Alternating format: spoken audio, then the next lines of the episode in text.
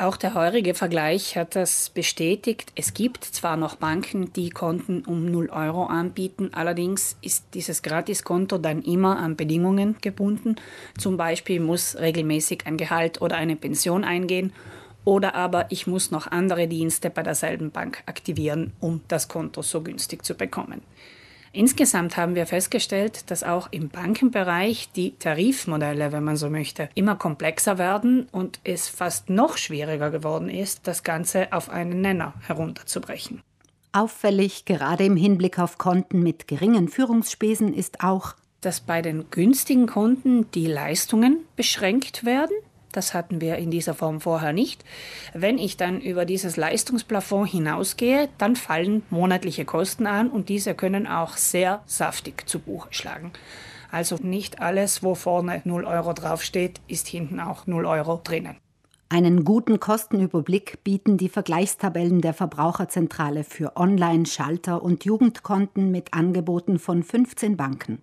Einsehen können Sie den Kontospesenvergleich auf der Homepage der Verbraucherzentrale. Tendenziell gehen die Kosten für ein Bankkonto nach oben. Der heurige Vergleich zeigt quer durch alle Institute eine leichte bis durchaus spürbare Teuerung. Es sind ganz, ganz wenige, die die Kosten auf dem Niveau von vor zwei Jahren behalten haben. Beim Erheben der Angebote ist den Verbraucherschützern noch etwas aufgefallen, und zwar dass die Banken mit ganz vielen Zusatzdiensten werben, als ob das Kerngeschäft des Bankkontos so langsam in den Hintergrund rücken würde und man die Kunden mehr auch für Versicherung oder sonstige Leistungen gewinnen wollte. Also das Girokonto wird uninteressant.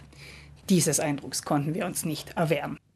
Einen beträchtlichen Unterschied macht es aus, ob jemand sich für ein Schalterkonto oder aber für ein Online-Konto entscheidet.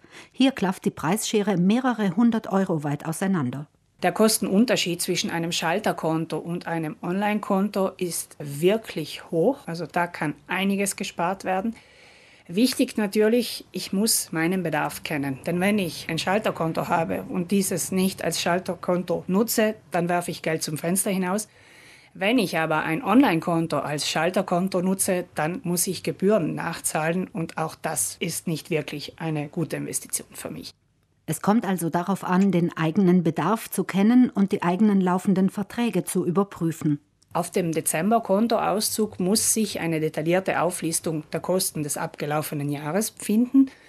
Da kann man ganz einfach mit unserem Vergleich gegenchecken, bin ich noch im Marktschnitt oder ist es teuer geworden.